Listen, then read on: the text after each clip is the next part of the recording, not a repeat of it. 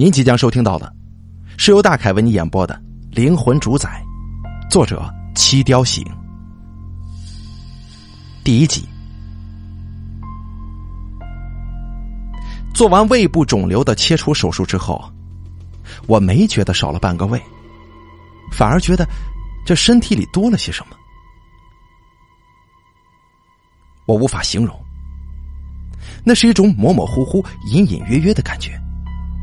啊，这么说吧，通常情况之下，人是靠视觉、听觉、嗅觉、味觉、触觉来确定其他事物的存在，而履行这些功能的都有实质性的器官。你比方说眼睛、耳朵、舌头、鼻子、皮肤，但有的时候我们也会借助另一种不属于任何实质器官的感觉。也就是人们通常所说的第六感。咱举一个简单的例子：当有人从背后远远的盯着我们的时候，虽然眼睛看不见，耳朵听不见，闻不到，更触不到这些窥视者，但我们还是常常能够感觉到说不出的那种异样感，而回头寻找。事实证明啊。这种感觉在大多数的情况之下都是非常准确的。现在就是这样，我感觉自己的身体里存在着一个不速之客。啊，这当然不是纱布，不是钳子，也不是镊子。这种医疗事故出现的几率太低了。况且，体内如果有异物，这免疫系统也是不会袖手旁观的。人体往往会有强烈的排斥反应，就像之前给我做的结肠跟小肠移植手术，移植之后就不断的发生各种状况，排异、并发症、感染，最后只能又把移植进来的器官切除，这几乎是九死一生啊！但是现在，除了手术伤口，还有微弱的疼痛感。我并没有其他任何反应，我感觉到它不是任何的实体，就像是一个幽灵，在我的身体里潜伏出没，在这里晃过半张脸，又在另一个地方发出一声冷笑，不怀好意、居心叵测的冷笑。我强烈的感觉到某种危险的临近。啊！我在想，这也许是一种心理作用吧。柳晴皱着眉头说：“要知道，你可是刚刚在鬼门关外面溜达了一圈的人呢。之前的肠道移植手术失败了，连我都以为你熬不过去了呢。你现在的感觉啊，很可能就是之前濒死经历的投影。虽然过去了大半年，你的身体已经在康复。”可是，你的心理阴影一直没有摆脱出来。其实，这是对过去危险的一种恐惧感，而不是对将来的预感。你要知道啊。我连连点头。他说的很有道理，我也愿意相信他。啊，这个柳晴啊，是我的主治大夫，我的手术就是由他操刀的。很难得见到如此年轻的外科女大夫，而且技术又是如此娴熟。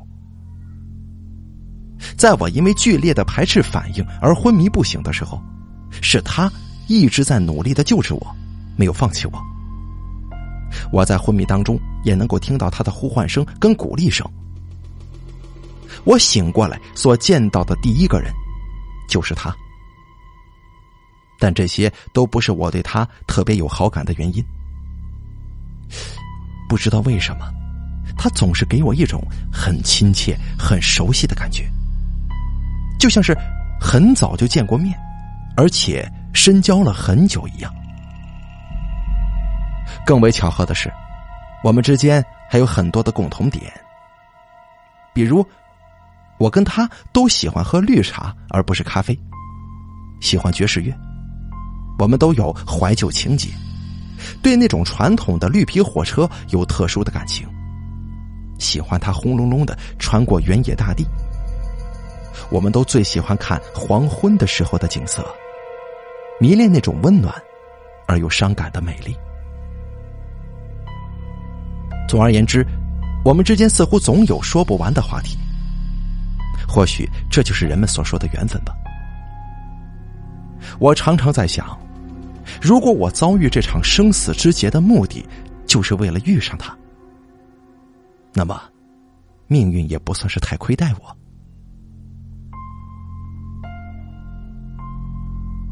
第二集，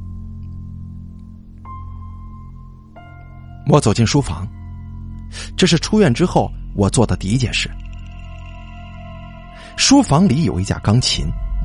一台连着电脑的电子琴，书桌上放着空白的五线谱稿件。我的职业是词曲作者。此刻眼前的一切都让我有些恍惚，仿佛填词作曲已经是上个世纪发生的事情了。这场汹汹来势的大病，耗去了我两年的时间。这两年我什么都写不出来。音乐是来自心灵的声音，当身体陷入困境，灵魂又怎会独安于外呢？我与病魔搏斗，已经用尽了我全身的力气，我没有更多的精力和心绪来进行创作了。我拂去钢琴盖上的灰尘，黑白键如黑白分明的眼睛跟我对视着，他们看上去十分的漠然。仿佛从来都不认识我。手术之后，我发现我自己的大脑变得有些迟钝，尤其是在记忆方面。上周一个老友来病房看我，我竟然花了足足五分钟才想起他的名字。可能是之前化疗导致记忆衰退，你得有心理准备，这个恢复期可能会很长的。这是柳晴的解释，一切都会好起来的。嗯，他的声音真的很好听，就像是一只温润光滑的手抚摸着我的耳心。是吗？一切真的会好起来吗？我按下一个键条，低沉而浑厚的一个音就跳出来了，脑子里。似乎也有一架琴，发出了同样的回音，两者共鸣着。我突然眩晕起来。天花板在转动着，地板也在转动着。世界被一把看不见的刀切成了无数个方块，黑的、白的、红的，方块们轰然散开，漂浮，然后又聚拢起来，组成一个巨大的魔方。他们高速旋转着，像是一只陀螺一般，朝我扑了过来。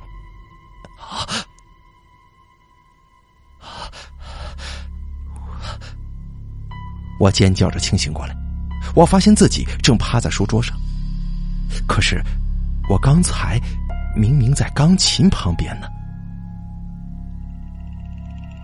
书桌上多了几张手写的乐谱，字迹尚未干透。很明显是刚刚完成的，那是我的笔记，而在乐谱的最下端，赫然是我自己的签名——顾东印。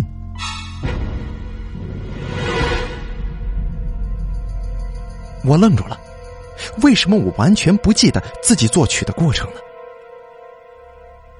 我按照曲谱哼出曲子，这旋律有些怪异。我在记忆库里搜索着，这跟我以前的曲风完全不同。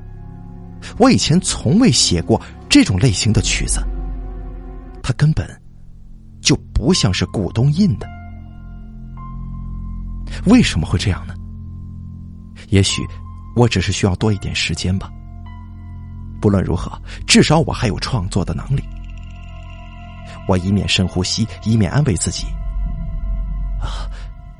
现在癌症的危机已经解除了，我还有很多的时间。第三集。可事实却是，我的时间并不多，或者应该这样说才更准确。我恍惚的时间越来越多，而意识清醒的时间越来越少了。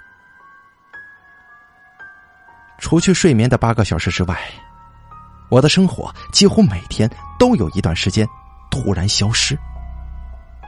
比如有一天早上八点整，我正站在微波炉的前面热牛奶，然后那种眩晕的感觉席卷而来。等我清醒之后，居然发现自己正衣冠楚楚的站在百货大楼的电梯扶手处。这时间可是已经是下午的十五点四十分了。还有一次，我整理好房间，在那种古怪的意识恍惚过去之后，我发现房间里又乱作了一团。这最蹊跷的是，有一天中午，一直照顾我的父母外出办事，我为自己亲手做的午餐。明明是低脂又有营养的蘑菇菠菜意大利面，可是就在我把第一勺面放进嘴里的时候，意识突然模糊了。一个小时以后，我面前的盘子里的菜，却变成了东坡肘子跟回锅肉。这可是医生严禁我食用的油腻食物呀！我再一看垃圾桶。菠菜跟蘑菇原封未动的被倒了进去，这种情况发生的频率越来越高，最开始是一周两次，到现在已经是一天两三次了。啊，幸运的是，到目前为止，我的父母似乎都没有察觉到我有什么异样。我不敢告诉他们的，这两年因为我的病。两位老人已经吃尽了苦头，我也不敢告诉柳晴。他常常会打电话过来询问我的恢复情况。直觉告诉我，他对我很有好感，而我也计划着开始追他。但是，我原本就是一个在生理上患过重疾的人。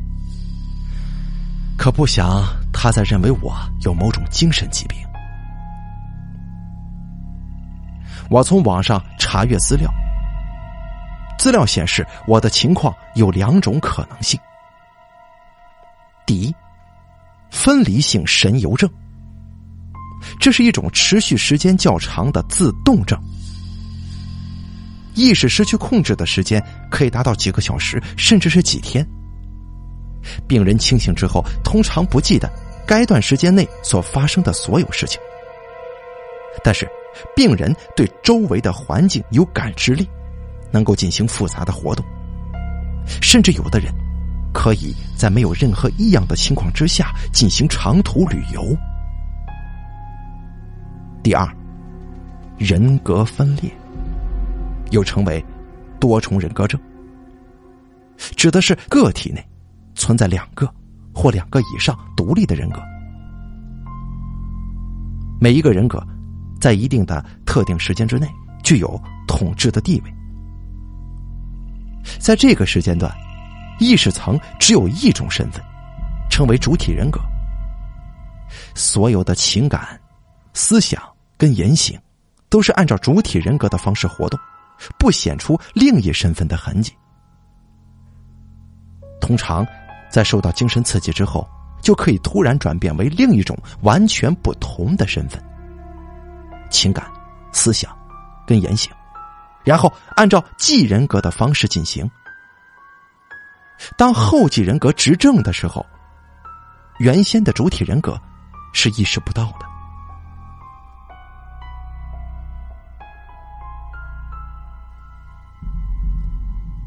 单从你过去的经历来看。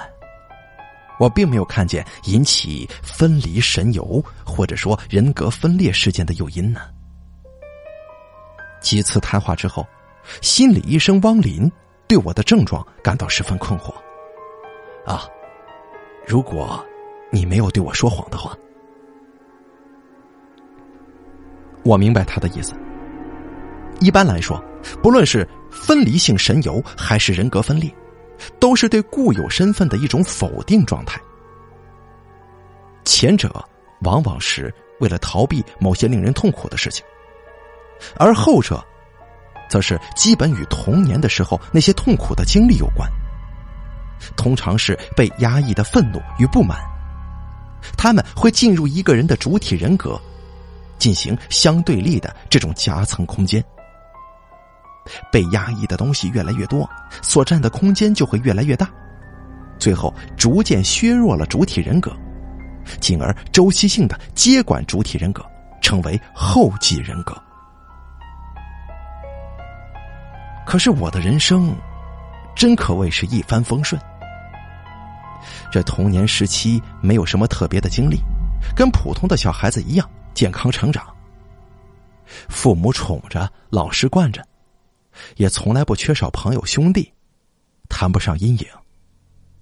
考个大学，也没费太大劲。之后发展音乐事业也是一帆风顺。二十岁就有人带入行，写出的第一首歌就被认同了，而且进入当年度流行音乐排行榜前十名。之后，老板索性为我建立了一个独立的工作室，这待遇可是翻了好几倍呢。相比于同龄的音乐人来说，我可以说是幸运的，像是天上掉馅饼，还尽往我一个人的头上砸。这次得癌症，可以说是我人生的第一个重大挫折。但是最困难的时候，毕竟已经挺过来了。按照一般的规律来说，要发病，也应该是那个时候啊。汪林的小眼睛，在眼睛后闪着光。显然，我是一个很特殊的案例，他对我很感兴趣。催眠吧，他建议。催眠的话，我可以确诊的。听说好的心理治疗师可以通过催眠去诱导另一种人格。要想治病，就必须先知道原因。我同意了。第四集，你想象你自己在一条河边上走，是黄昏的时候，夕阳是橙红色的，你可以直视它，这阳光一点都不刺目的，橙色的光照在河边的绿树上，每一片绿叶。看上去很美。你坐在草地上，看见草地上开满了花，小小的野花，一朵，两朵，三朵，四朵。我闭上眼，进入了汪林为我描述的那个世界。那的确是一个能够让我完全放松下来的世界。所有的焦虑跟烦恼都离我远去了，我什么都不用想，只需要跟着那个声音就可以了。我沿着河边走到尽头，突然看见了一座白色的三层别墅，欧式洋房格局，伫立在一片空地之上，四周没有任何其他的建筑物。沿着花园小径一直往里走。别墅的正门是红色的，一种让人十分不舒服的暗红色，就像是过期的血。有人吗？我一边敲门一边问。门吱呀一声打开了，我所在的一侧阳光灿烂，而门的里面却是漆黑一片。我刚走进去，门就在背后砰的一声。就关上了。我有些慌乱的退回去，摸到门把手，转身打开，但是来的时候，草地、阳光都已经不见了，而出现在我眼前的是一条狭窄而且弯曲的长廊。廊壁上挂着烛台，燃着的烛光，随着我走入的时候带进的风晃动了几下。我看见自己的影子被拖长，变成了一个奇形怪状的怪物，趴在地上。我的心脏剧烈的跳动着，似乎马上就要穿透胸膜、肋骨，破体而出了。就在这个时候，隐隐约约的，一段钢琴弹奏的旋律从长廊的另一面就飘了过来。正是前几天我在恍惚的状态当中所写出的怪异曲子。我如同中了魔咒一般，我的脚步还是身不由己的向前缓缓的移动了。这弯弯曲曲的走廊尽头，赫然又是一道门，同样是一道让人不快的暗红色的门。这钢琴的声音就在门后，我犹豫着。打开它，谜底就在后面。你不是想知道真相吗？打开它，你就明白了。一个声音在对我说着。我一把将门推开，首先扑面而来的是风，风里带着沁人心脾的玫瑰花香。这里是一个大大的露台，起码有五十平方米以上。这露台上种满了红色的玫瑰，满天的星幕包围着这个露台，每一颗星星都如同钻石一般璀璨。一架白色的钢琴摆在露台的正中，一个穿着白色西服套装的男子背对着我，坐在钢琴的前面。琴声停了。你是谁？男子问道。但是，他没转过身来。你又是谁啊？我大声问。古东印。古东印。有人在大声叫我名字。我震惊的四处寻找。我满头大汗的睁开眼，我看见一个同样满头大汗的汪林。我这才意识到。我醒过来了，从催眠当中醒过来了。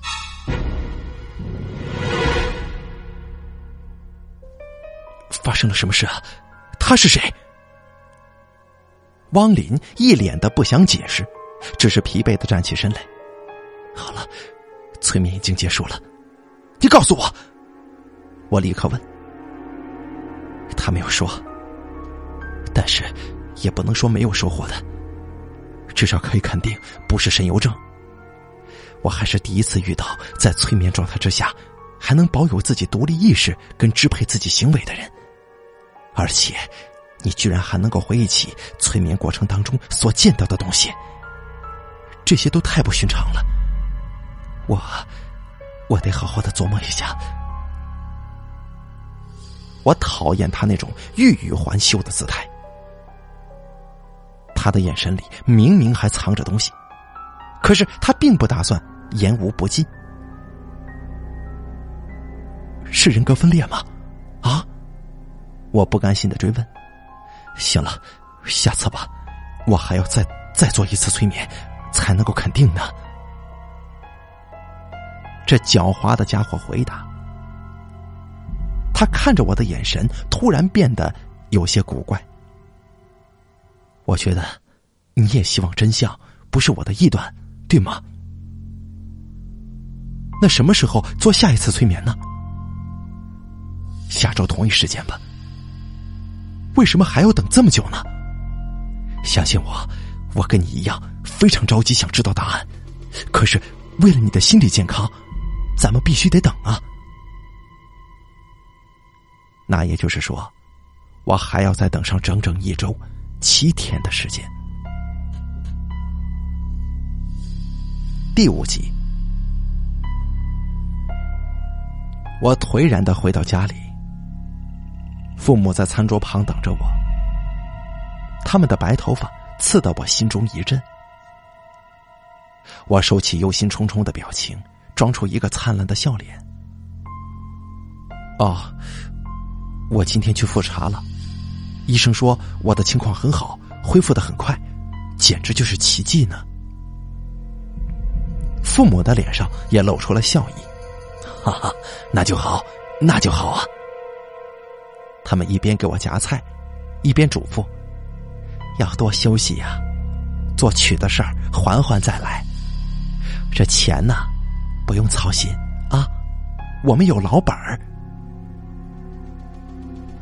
我哽咽着，发生在我身上的事情绝对不能让父母知道，而且必须尽快解决。要知道，父母真的经不起再一次的打击了。晚饭之后，我回到了自己的房间，四仰八叉的躺倒在床上，看着天花板。生命如此艰难，原以为过了第一道生死关之后，我的一切都会变得很容易的。哼，生活永远是比生存。更复杂的命题。我眼角的余光扫过房间里的家具，都是二十年前的老款式，不过保养的很好，因此并不显得寒酸。这是我青少年时候住过的房间，在得癌症之后，我就卖掉了独住的公寓，搬回家里。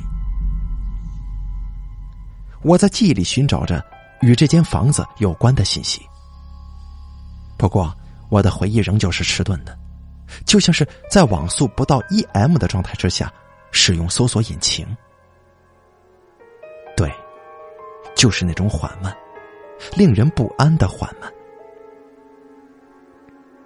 突然，我看见了墙上挂着一幅装裱在玻璃框里的水彩画。白色的别墅，黑色的铁花大门，暗红色的正门。这正是我在催眠的时候见过的那所别墅啊！画的右下角写着画者的姓名：古东印，二零零四年四月一日。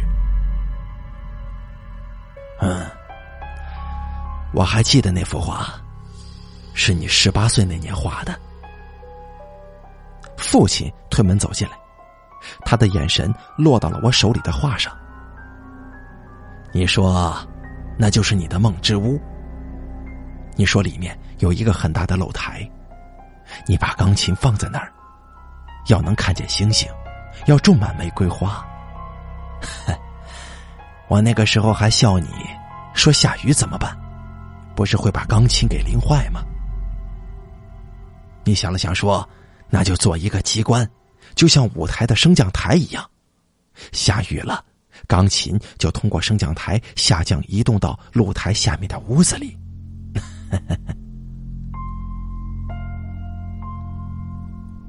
我艰难的回忆着那一天。是的，七年前，那是很久以前的事儿了，恍如隔世。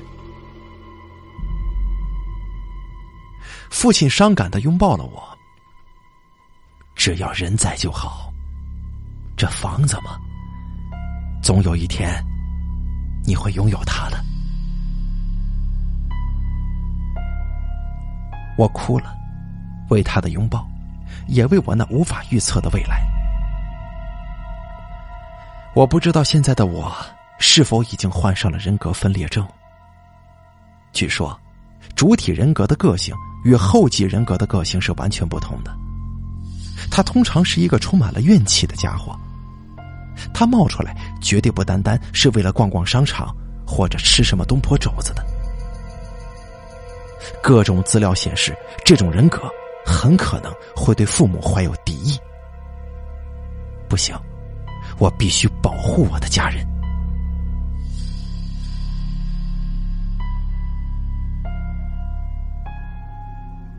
医生说，心理负担会对我的疾病有所阻碍的，所以我报名参加了一个心理疏导班，要去那里住一段时间，专家会对我进行心理疏导。我觉得这对我很重要，很快我就有了主意，我必须找一个可以信任的人把我监管起来，不让那个家伙有可乘之机。汪林或许不是最好的人选，可是现在我没有其他选择了。啊！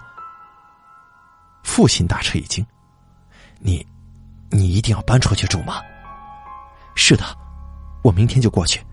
今天也跟心理医生见面了，他说我心理负担太重，建议我最好换一下环境。患病的时候所住过的地方，可能会有对我某种心理暗示的作用。”对恢复是一个很大的阻碍，呃，还有，我不惜危言耸听。最后，父亲被我说服了，他脸色黯然的走出去。过了一会儿，红着眼的母亲也过来了。母亲开始为我收拾衣物，她的肩头一抽一抽的，眼泪啪嗒啪嗒的落下来。那里吃的怎么样啊？住的环境好不好啊？不行，我得过去看看。妈，别担心了。我从后面抱住母亲。妈，有专门的医生跟护士，二十四小时照顾我，有什么情况马上就可以处理了，你们还省心了呢。人家又不是不让见面，打个电话约个时间就过来看我了，你说是不是啊？母亲重重的叹了口气。父母都睡下了，我锁上门，打电话将我的决定告诉了汪林。后者求之不得的，他立即同意了，安排相关的事宜。之后，我又打了一个电话给柳晴，将我对父母说过的话又重复了一遍。柳晴说：“这是心理专家的建议，我没有任何意见。”第二天一早，父母坚持要亲自送我到心理诊所。汪林的电话还没有打过来，估计一切都还没有安排妥当，我只能拖延时间。爸妈，你们这样我放心不下呀，我也会有心理负担的。父母对视了一下，终于同意过几天再过来探视。我松了一口气，提着行李上了出租车。去哪儿啊？司机转过头来，微笑着问：“怎么他的微笑看起来这么诡异呢？”糟了，我的大脑嗡的一声炸响，那种可怕的眩晕感又来了，意识四分五裂的飞溅开了。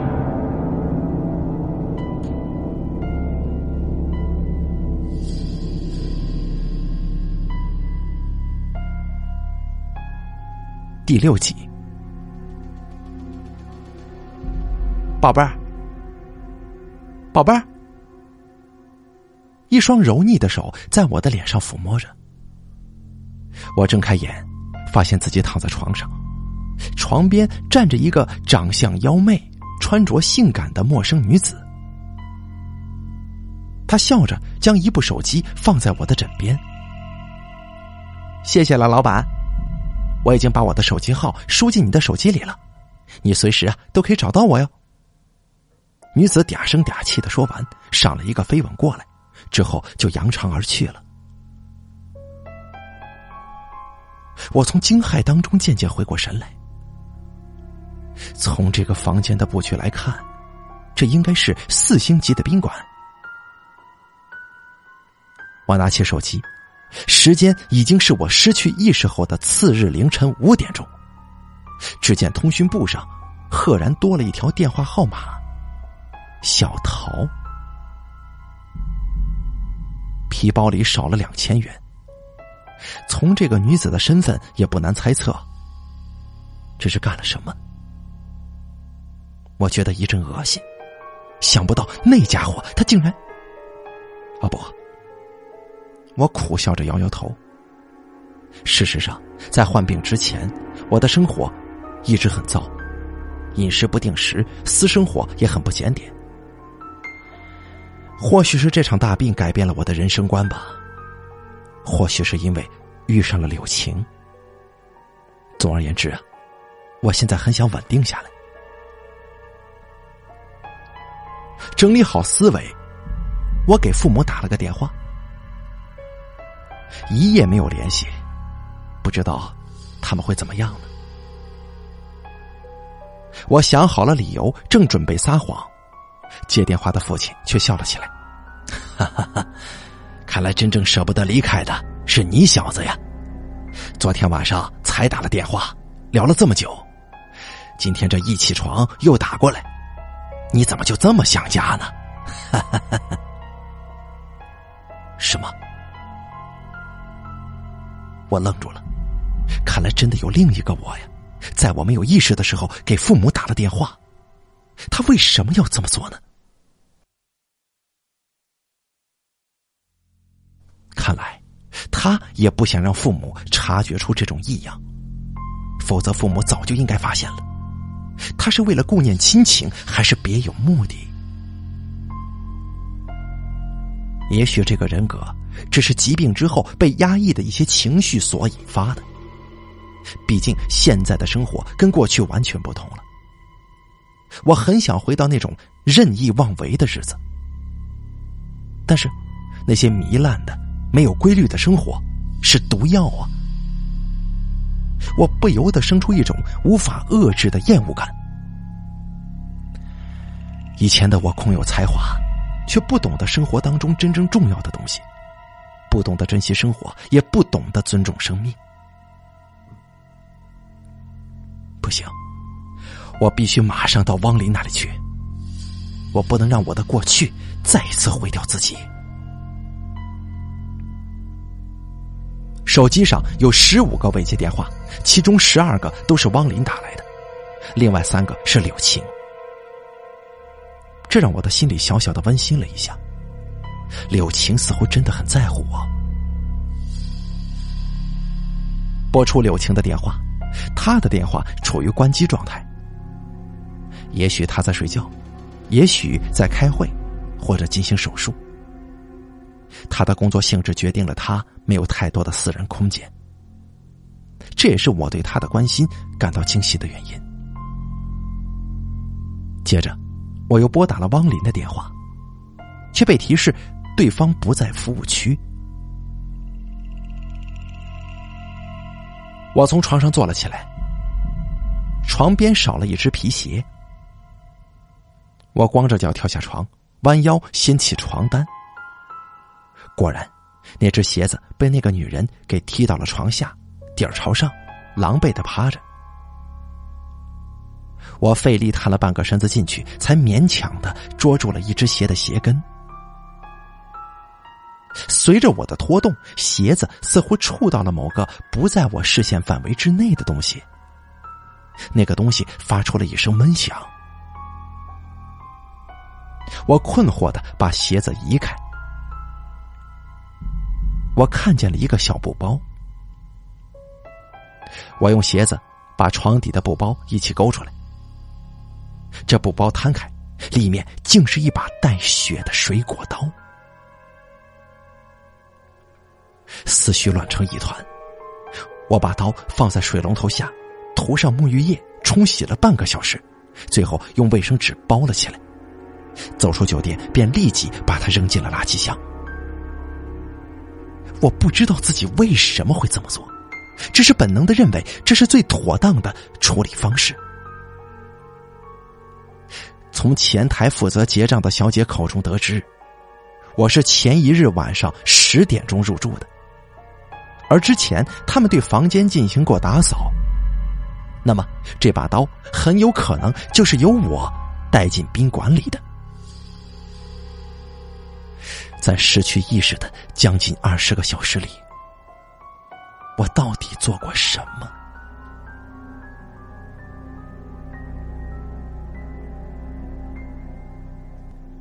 第七集，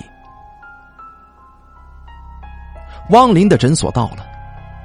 诊所的大门口停着两辆警车。我走进诊所大门，穿着制服的警察神色凝重的从汪林的办公室里进进出出。哎，出什么事了？我连忙捉住一个护士，问道：“汪林医生呢？啊？汪医生死了！”护士的脸上全部都是惊恐。什么？死了？哎，怎么死的？我连忙问。护士紧张兮兮的看了一下四周。哎呀，昨天晚上他一个人在办公室里值班，说要等一个特别的病人，就把我们都给支走了。早上我们进去的时候，看见他的胸口啊，全部都是血呢。这是谋杀呀！一个声音在耳朵里大叫。这个时候，一个警察注意到了我，并且走了过来。你是谁？来这干什么？我的脸色一定是惨白的，因为此刻我全身都如同浸泡在冰池当中。我，我是汪大夫的病人，我叫顾东印，是他的病人。警察开始例行公事的盘问。亏得汪林是心理医生，那警察大概只是把我当做一个普通的病人，问了几句关于前一日的行踪之后，就没有再追问我。我心神恍惚的离开了诊所。这汪林竟然死了。要知道，一个人的胸口是不可能无缘无故冒出血来的。那把带血的刀子从我眼前晃过去，空气受了伤一般的刺耳的鸣叫着。我赶紧捂住耳朵。难道这一切是潜伏在我身体里的另一个人格干的吗？他知道我要去找汪林做治疗，治疗也就意味着杀死他，所以他半路劫持了我的意识，然后杀了汪林。可他为什么又要找那个妓女呢？也许是为了制造一个人证吧，以防万一警察查出点什么。我不敢再想下去了。我不敢想象，如此狡诈、残忍、可怕的东西，竟然是我体内的一部分。怎么办？去找其他的心理医生吗？不，不不不，不行了，情况已经变得复杂了。他杀了人，也就是我杀了人。心理医生会通过催眠发现这个秘密。按照相关的法律规定，对于危险分子是必须要举报的。我不会坐牢，可是会被关入精神病院的呀！我才二十五岁，劫后余生的二十五岁，刚刚遇到了真爱的二十五岁呀！不，不应该是这样的结局。我不会为他做的事情去承担后果的。可是，我要怎么才能摆脱他呢？谁能帮帮我呀？我发了疯一般的查看着手机里存储的电话号码，号码有很多，可是我找不到可以毫无顾忌倾诉的人。直到这一刻，我才发现，原来我是没有朋友的。我的视线停留在柳晴的号码上，不能告诉他。可是，在这样的时候，听听他的声音也是好的。不过，他的电话仍然是关机的状态。我犹豫了一下，拨通了柳晴医院的电话。啊，柳医生啊，呃，他今天没有来上班，他休假呢。休假？休假为什么不开机呢？作为医生，尤其是一个外科医生，休假的时候更要二十四小时开机候命的。我打了个寒颤。如果那个家伙存在的原因是因为我压抑了自己重回过去生活的欲望，而柳晴就是我开始新生活的关键动力。如果那个家伙杀死汪林是为了保护他自己继续存在，那么他会不会为了实现他的欲望而对柳青下手呢？早在住院的时候，我就已经打听到了柳青的住址，这意味着那个家伙也是知道那个地址的。不好了！我冲进了柳青所住的小区，冲上楼，冲到他的门前，拼命的敲他的门。物管公司保安随即而至，一把扭住我的胳膊：“你什么人呐？干什么？”门开了，柳晴穿着睡衣，诧异的看着这一幕。哎，顾东印，你你怎么来了？柳晴为我解了围，我尴尬的走进他的客厅。哦，你你手机没开，我以为你出了什么事呢。我吞吞吐吐的解释着。柳晴听得扑哧一笑：“你这人呢，也太多心了。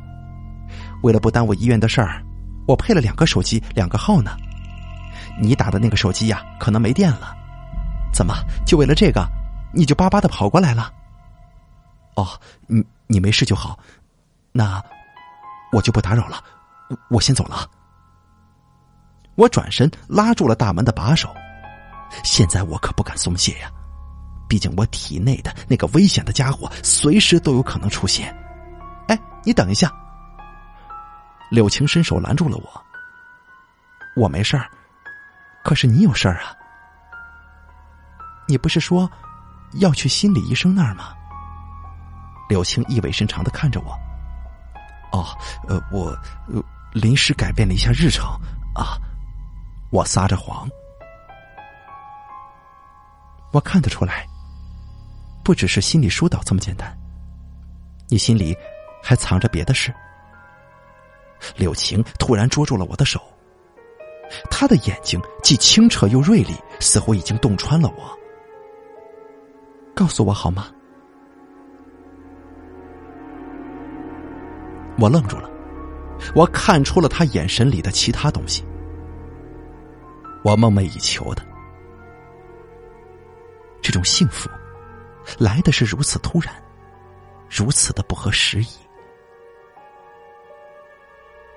我知道你喜欢我，我也是。你有什么事情可以告诉我？我我很愿意帮你的。啊！你不不！我甩开他的手，我走了。柳青在身后大声呼喊着我的名字：“顾东义，你干什么去啊？”我能听出他的困惑、受伤跟痛苦，我的心也是如此，心如刀绞一般的疼着。但是，我不能回头的。在确定那个家伙离开之前，在我变得安全之前，我必须远离所有我关心的人。我在大街上狂奔着，我一直奔跑到了南郊的月亮湖公园，最后在湖边精疲力尽的跌坐下来。夕阳最后的绚丽，投在湖面上。美丽总是稍纵即逝，从无永恒。明日再来的美丽，已经不是今日的美丽了。游客渐渐稀少起来，到了该回家的时候了，大家都有归处的。可是，我只能做一个游魂。让我来帮你好吗？一个柔和的声音传入耳朵里。我侧目看过去，来的人是柳晴。哎，你怎么？你说过的，你心情不好的时候就会来这里看落日的。柳青将我的头抱入怀中。你为什么要一个人承受这一切呢？我再也忍不住嚎啕大哭起来。在我最爱的人怀里，我彻底崩溃了。你，你是不会相信的，你是不会相信的。第八集，我相信你。听完了我的讲述之后，柳晴的表情异乎寻常的震惊。这大概是做外科大夫的一个共有特质吧。他们的承受能力比正常人要强许多。我的前夫就是一个心理学专家，他跟我提起过多重人格症。其实啊，我也对心理学很感兴趣的。我们常常在一起讨论一些特殊的病例，研究解决方法。但我觉得你的情况不像是这种病啊。什么前夫？这个词狠狠的刺了我一下。那那他现在？柳青的脸上闪过一丝黯然。他叫胡俊东，已经去世了，因为一次车祸。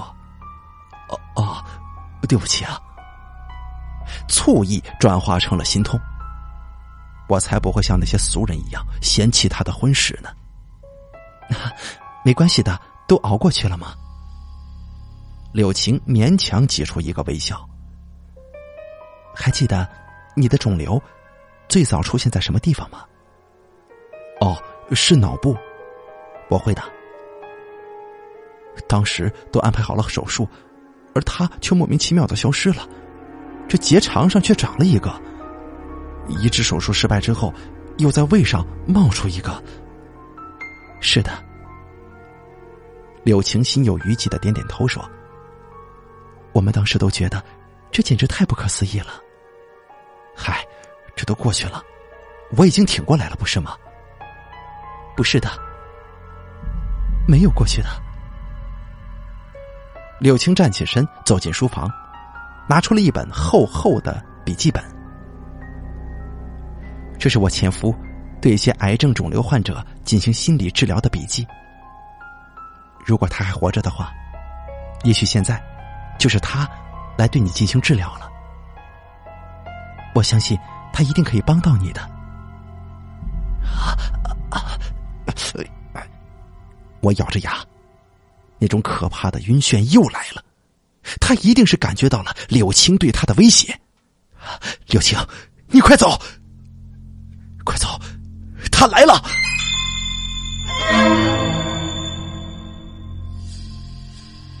柳青脸色惨白的看着我，但是他并没有逃走。我低吼着，努力不让自己的意识离开身体。你坚持住啊！你坚持住，你能行的，我相信你。他不会。柳青的声音越来越模糊了。不，我不能把他一个人留给那个杀人恶魔的。我不能。我听到了柳青的尖叫声，我狂吼一声，眩晕感消失了，意识归位了。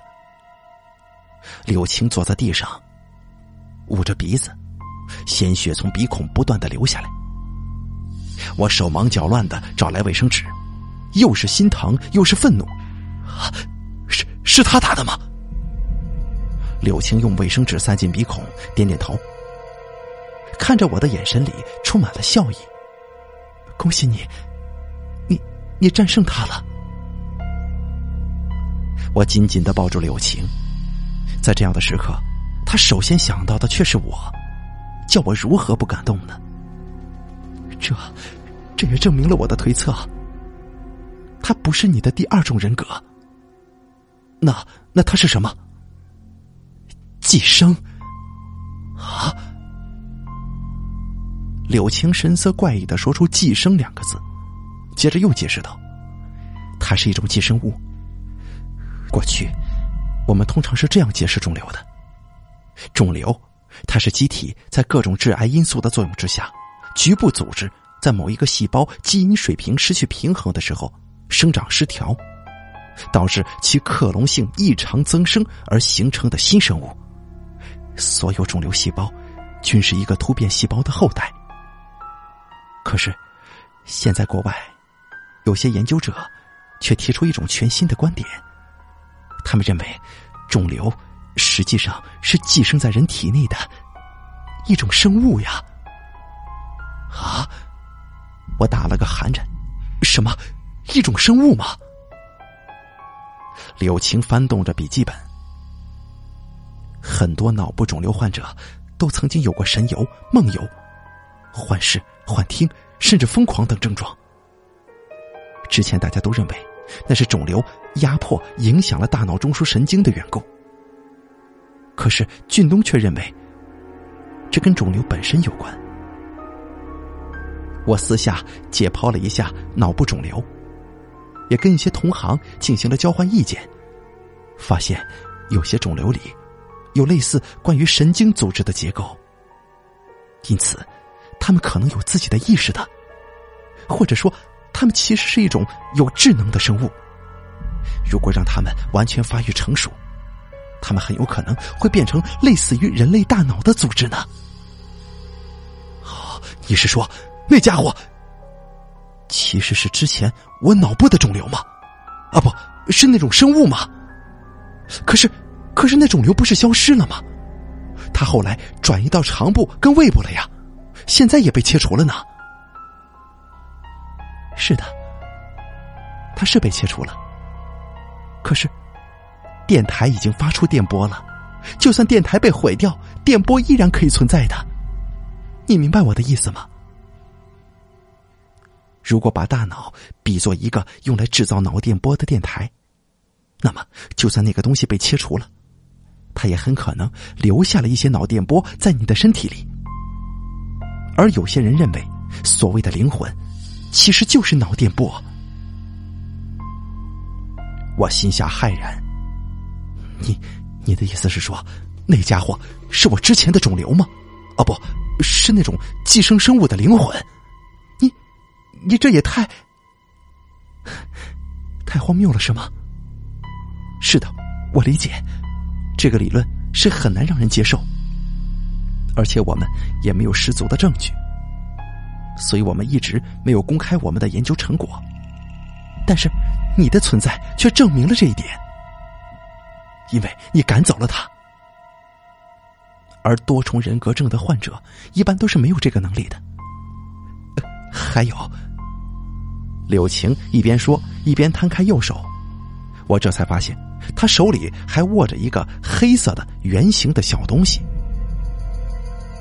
这是一个生物电频率复制器。之前本来打算复制一段你的生物电频率做研究的，趁着他袭击我的时候，我就复制了他的。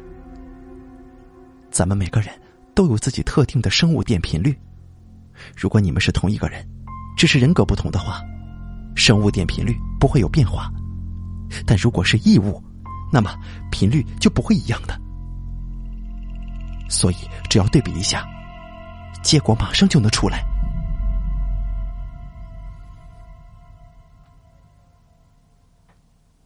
实验结果出来了，柳晴是对的。那家伙的生物电频率跟我完全不同，它不是我的一部分。而是一个外来的异物。我们现在有他的频率，就可以对付他了。柳晴兴奋的样子让我觉得很不舒服。我可以制造一种干扰频率，哦，不对，应该叫做杀手频率。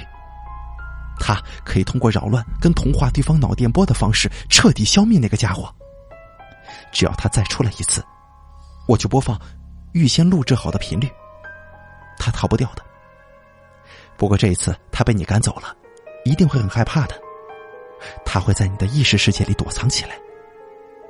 我可以给你做个催眠，相信我，我的催眠技术并不比那些专家差的。你进去找他，这是要冒点险的，但我相信你能够做到。现在的你比他要强大的多，只要找到他。把他引出来就行了。你，你是不是只把我看作一个研究对象啊？我打断了他，说出了心中的疑虑。柳青愣了愣，然后他走过来，亲吻了我。他的吻是热烈而真诚的。我知道你现在很乱，我不怪你怀疑我。你相信我，我只是想帮你的。我柳青发誓，我绝对不会把你当做研究对象。我可以保证，就算这一次我们消灭了那个异生物，我也会对此永远保密的，永远不会把过程跟结果对外界公布，永远不会利用你来获取名利。只要你一句话，我就可以把这些研究资料全部都毁掉。还说什么了？这真的是一个很深重的情谊了。热血涌上心头，我点点头，我相信你，你怎么说我就怎么做。第九集，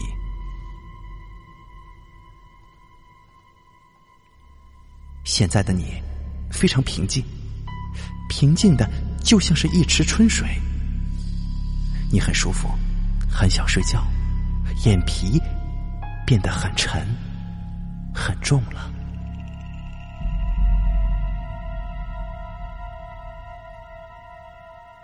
通过柳晴对我的引导，我再一次站在了那所白色的别墅门外。柳晴跟我分析了所有的情况之后，认为这里很有可能就是他的藏身之处。这个异物对我的过去有很强烈的认同感，因为。最早，他就是跟过去的我连为一体的，受过去的我影响最深，所以他才会做出跟过去的我那种相似的行为。这栋白色的别墅是我曾经的梦想之屋，而上一次我见到他，也是在这里。我打开门，沿着回忆之路，径直穿过那个长廊，到达露台。这一次，露台上的景色已经完全变了，没有星辰，只有暗红跟狰狞的天幕。过去种着玫瑰的地方，全部长满了荆棘，它们密密麻麻的连成一张可怕的屏障，阻挡了我的去路。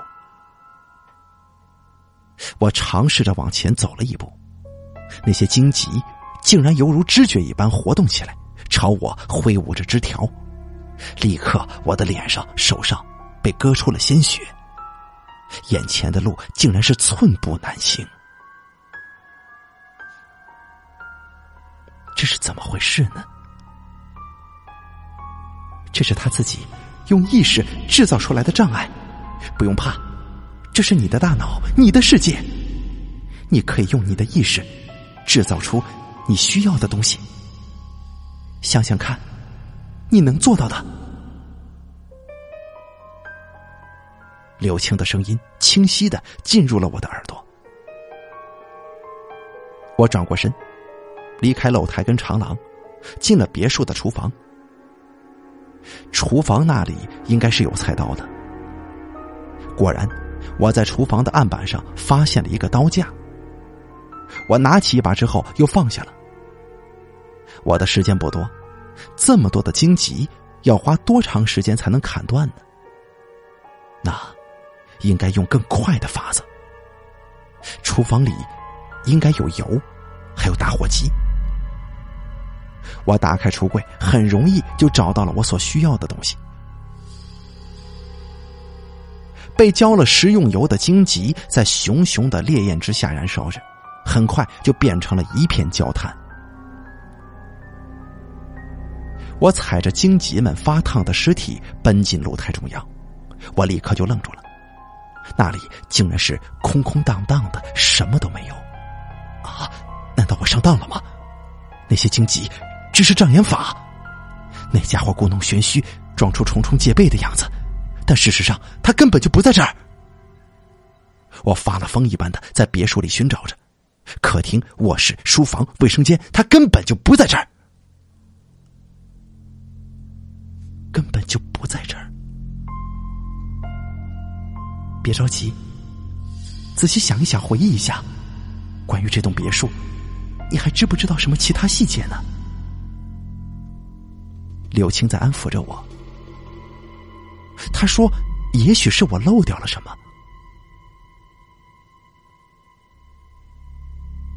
我想起了那天父亲对我说过的话。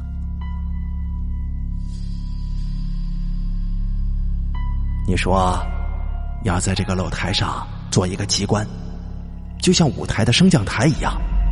下雨了，钢琴就会通过升降台移动到露台下面的屋子里，这样就不怕被淋湿了吗？啊！这是那一日跟父亲谈话的时候他提到的。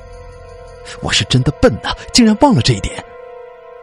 我奔回露台，很快就在地面上找到了启动开关。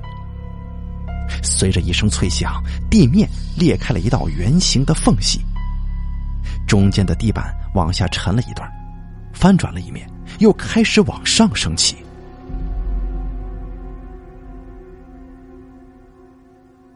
我看见他了，一个跟我长得一模一样的白衣男子。他坐在钢琴边，瑟瑟发抖的看着我。你，到底是什么东西？滚出去！他一边骂一边哭。什么？要滚的是你吧？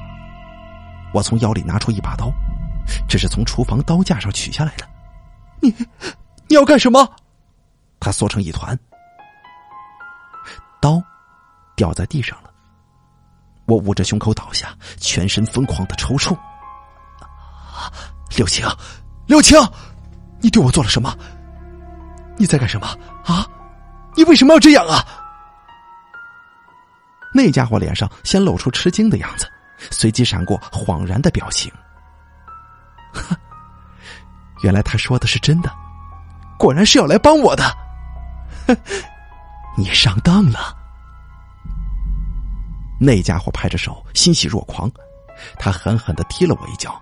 哼，你这家伙居然想跟我抢身体！你听清楚了，这是我的，不是你的。我要出去问问他，到底怎么才能把你完全消灭呢？话音刚落，我便觉得一阵天旋地转。再一睁开眼睛，眼前那家伙已经消失了，无意识的黑暗压了下来。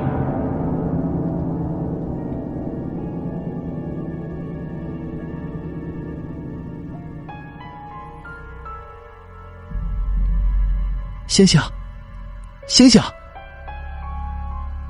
我睁开眼睛，看见柳晴如释重负的表情。啊，太好了，你终于醒了！我恍惚而困惑的看着周围，这的确是柳青的家。我躺在他的沙发上，咱们的计划成功了，咱们彻底消灭他了。柳青一把抱住了我。是的。我想起来了，柳晴催眠了我，他要我进入潜意识里去寻找那个异物，只要找到他，剩下的事情就由他来做。可是他却突然对我发出了一个古怪的指令，让我躺下，装作不能动弹，并且大声骂他。我不能提前对你说计划，这样他就会知道了。其实之前。在我被那个家伙袭击的时候，我对他说了一句话，说我会帮他。哦，怪不得，这真是高明的一招啊！那家伙看见我倒地，他就不再怀疑你了。他想彻底消灭我，就出来找你帮忙，而你趁机播放了那个杀手频率，对吗？对呀，一切都结束了，你终于可以重新开始了。是啊。重新开始，多么美好的字眼呢！门铃响了，柳青站起身来去开门。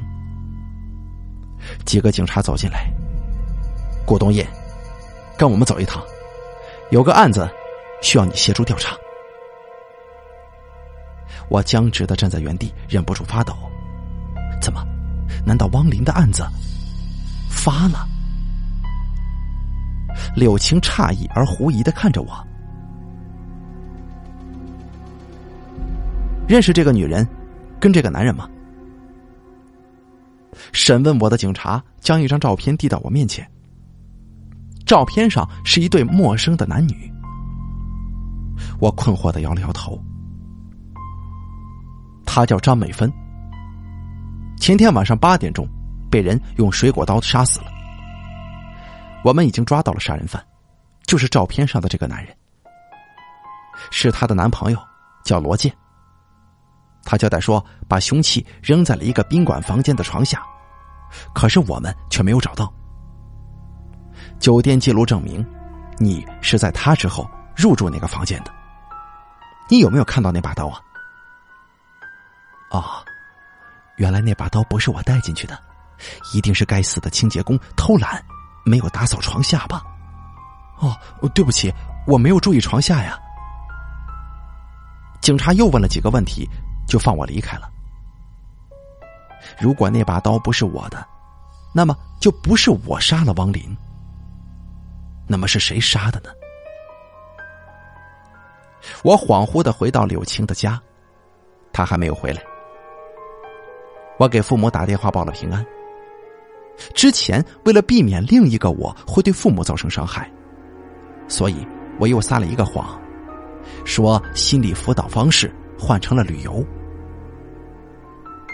父母没有起疑心，叮嘱了几句之后就挂断了电话。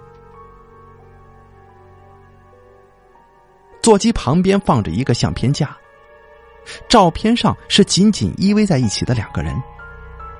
那是柳晴跟他的亡夫胡俊东。一股酸涩的感觉涌上心头。他说都过去了，实际上并没有过去。他并没有注意到，他在跟我讨论关于心理问题的时候，总是会不自觉的说他跟俊东如何如何。这些话真像是刀子，极度的火焰燃烧起来。我把相框扔进了茶几旁边的垃圾筐里。这个时候，我听到了钥匙插入房门的声音，于是又手忙脚乱的把相框给拾了起来。柳青走了进来，正好看见了这一幕。他脸色难看的走过来，把相框拿过去，轻轻的抚摸着。今天警察也找我谈话了，他沉声说：“有件事，是时候告诉你了。”我正想找借口解释，听见这句话，不由得愣住了。什么？两年前你做的那个结肠移植手术，捐赠人就是我的亡夫胡俊东。他生前有器官捐赠协议。在他出车祸的死亡那天晚上，我同意医院将他的结肠移植给你。啊！柳青的话让我大吃一惊，我同时感到心灰意冷。原来你是因为这个原因才对我特别关照的吗？柳青摇了摇头说：“你仔细听我说完。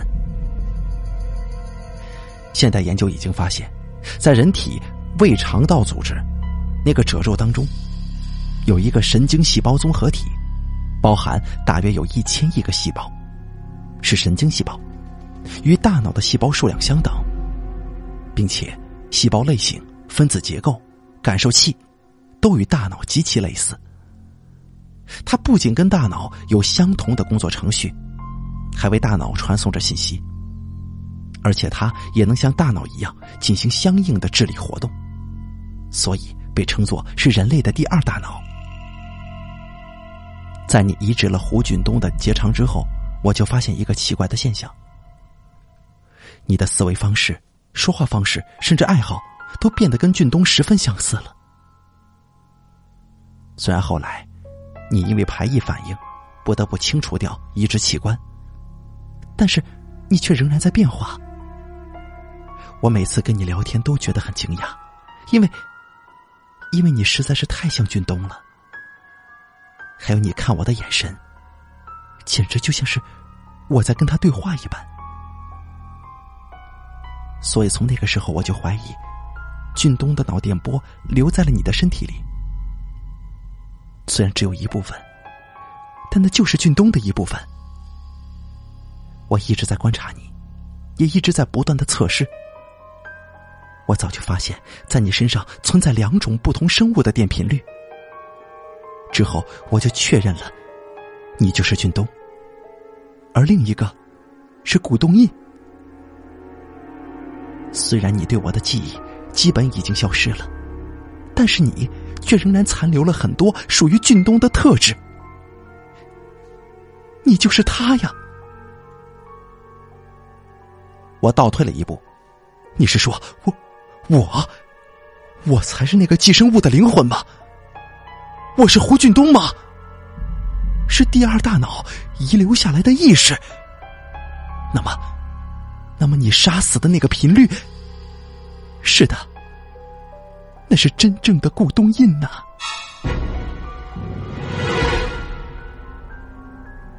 他是本主，可他是一个堕落。又懦弱的家伙，他的意识力量没有你的强大，所以常常被你压制。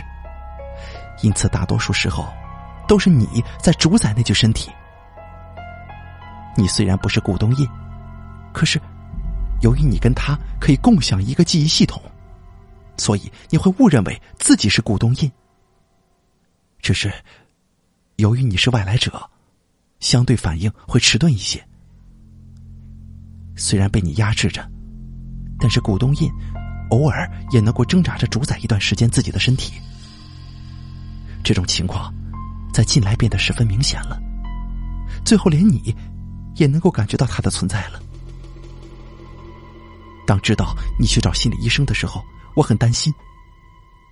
我知道那些高明的心理医生一定会察觉出这个区别的。为了保护本主，任何医生。都会选择消灭掉你的，可是我不能让他这么做，不能，因为没有你，我就活不下去了。军东，啊！我跌坐在地上，原来，原来汪林是你杀的。我秘密的接触了汪林，我杀了他。原以为计划很周密，不会被人发现的，可是现在警察却找到了蛛丝马迹，他们开始怀疑我了，他们在调查我。柳青蹲下身子，握住我的手，俊东，我都是为了救你才这么做的，现在轮到你救我了，我不怕坐牢的，可是我害怕再次失去你，我害怕跟你分开，我们好不容易。才能在一起呀！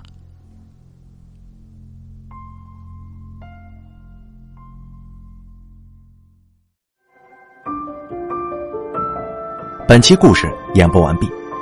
想要了解大凯更多的精彩内容，敬请关注微信公众账号“大凯说”。感谢您的收听。